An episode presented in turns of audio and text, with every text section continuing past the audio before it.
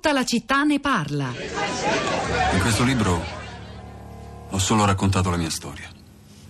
Sono rimasto zoppo, mezzo sordo e soffro di attacchi di panico. Eppure non mi sono mai sentito una vittima. Non sono una vittima. Né dei terroristi, né degli iracheni, né dei soldati italiani che hanno sottovalutato il rischio. Perché anch'io, in fondo, penso di essere un carnefice. Eh, sì, insomma, una, una piccola parte di quel meccanismo che si nutre quotidianamente di sangue. Eh, di quel sistema no? che, che, che fa trovare nello stesso posto Rolla a fare un film, dei soldati italiani a presidiare un territorio e dei terroristi a farsi esplodere. Tutti quanti più carnefici che vittime e tutti quanti esseri umani. Ma tutto questo naturalmente ai funerali non se n'è parlato. Tutti quanti i politici si sono messi davanti alle bare, come se i figli l'avessero ammazzati a loro. Nell'omelia non una sola frase contro la guerra.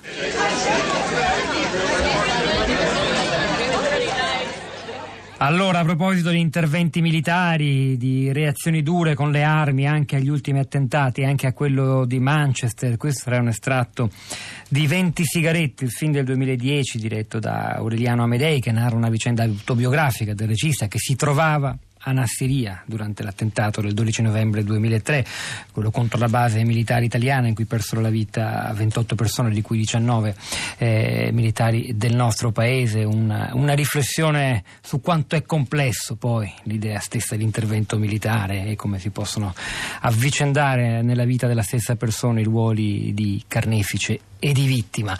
Eh, allora, questo è un pezzo così anche della nostra storia patria che però vale la pena di ricordare anche perché, insomma, il legame, lo diceva Paolo Magri, lo diceva un ascoltatore, Pierluigi Battista era meno d'accordo, ma il legame tra gli interventi militari occidentali in Medio Oriente, l'insorgere di formazioni terroristiche come lo Stato islamico, e insomma, perlomeno c'è o è degno di attenzione e di studio.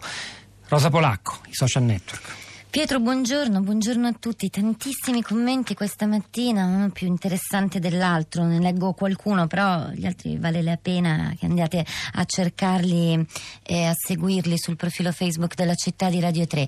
Nino, il primo, scrive: Ha ragione Cacciari quando dice che i giovani kamikaze con cittadinanza dell'Occidente d'Europa sono la prova del fallimento delle politiche di integrazione del lavoro del complesso apparato sociale. Oggi si producono devianze estreme con l'irrisolto volta emarginazione nei discriminanti quartieri ghetto dell'isolamento, la guerra poi è l'obiettivo interventista latente delle democrazie moderne che nelle crisi distruggono per difendersi.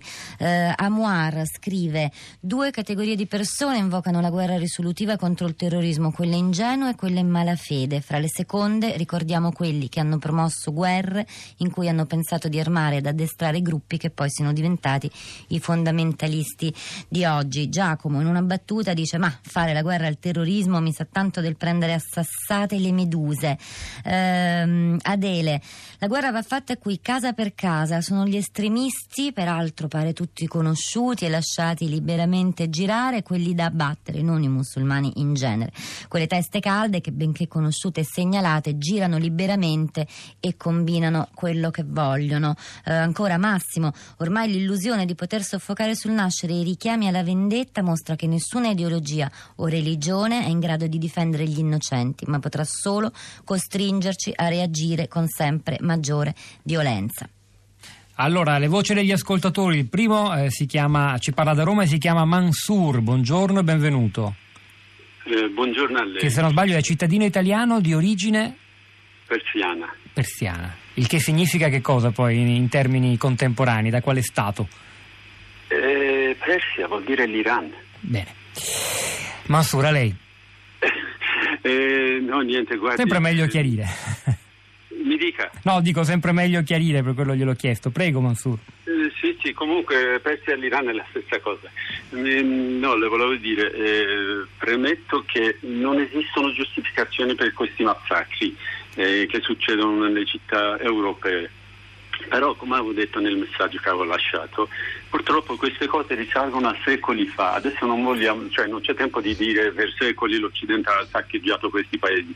Però se risaliamo a, questi, a questi, anni nostri, eh, basta eh, nominare soltanto la guerra contro l'Iraq che Powell, per me un criminale, va alle Nazioni Unite con una boccetta di acqua e fa vedere dicendo che questo è una cosa con la quale eh, questi eh, hanno attaccato attaccano l'Occidente, che era tutta una bugia. Poi dopo un po' vengono e chiedono scusa, ah, abbiamo sbagliato, dopo aver ammazzato mm. centinaia di migliaia di persone. E a parte quello, adesso arriva un venditore di armi ehm, che si chiama Trump, va in Arabia Saudita e aiuta l'Arabia Saudita. L'Arabia Saudita è un, un paese, sappiamo tutti, che eh, finanzia tutti i terroristi, ISIS tra i primi, e poi questo va lì, vende miliardi di armi a questi dicendo combattete eh, il terrorismo.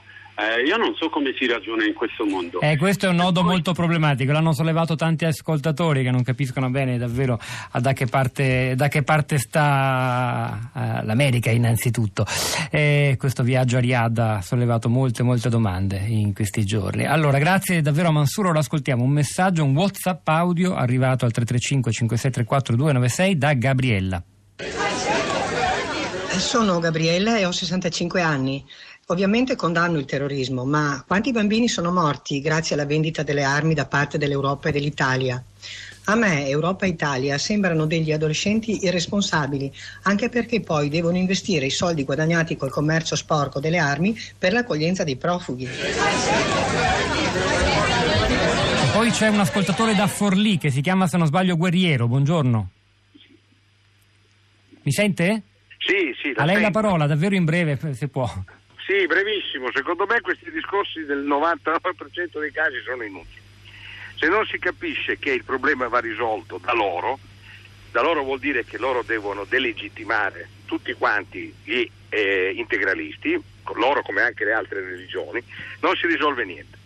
L'unica cosa che si può fare è rendergli la vita un po' più difficile ma senza discriminazione. Ma chi sono violenza. questi loro? Mi dica soltanto questo. No, in, questo, in questo momento chiaramente stiamo parlando del, dei musulmani, quindi bisogna fare in modo che i loro capi delegittimino questi, ma non lo fanno. Lo fanno, lo fanno, si legga il Corriere della Sera, il presidente dell'UCOI. Ne riparleremo anche a Forlì nella nostra festa di Radio 3 dal 9 all'11 giugno. Venga a trovarci, guerriero, così ne parliamo anche dal vivo. Rosa. Allora, chiudo con Julio, dice metti nel biberon dei tuoi figli armi, attentati, vendette, morte e loro quando cresceranno saranno convinti che queste cose sono vie di uscite, educare e vivere nella pace. Sulla città di radio3.blog.rai.it abbiamo pubblicato altri articoli interessanti da leggere, poi tra poco alcuni estratti audio di quanto andato in onda stamani.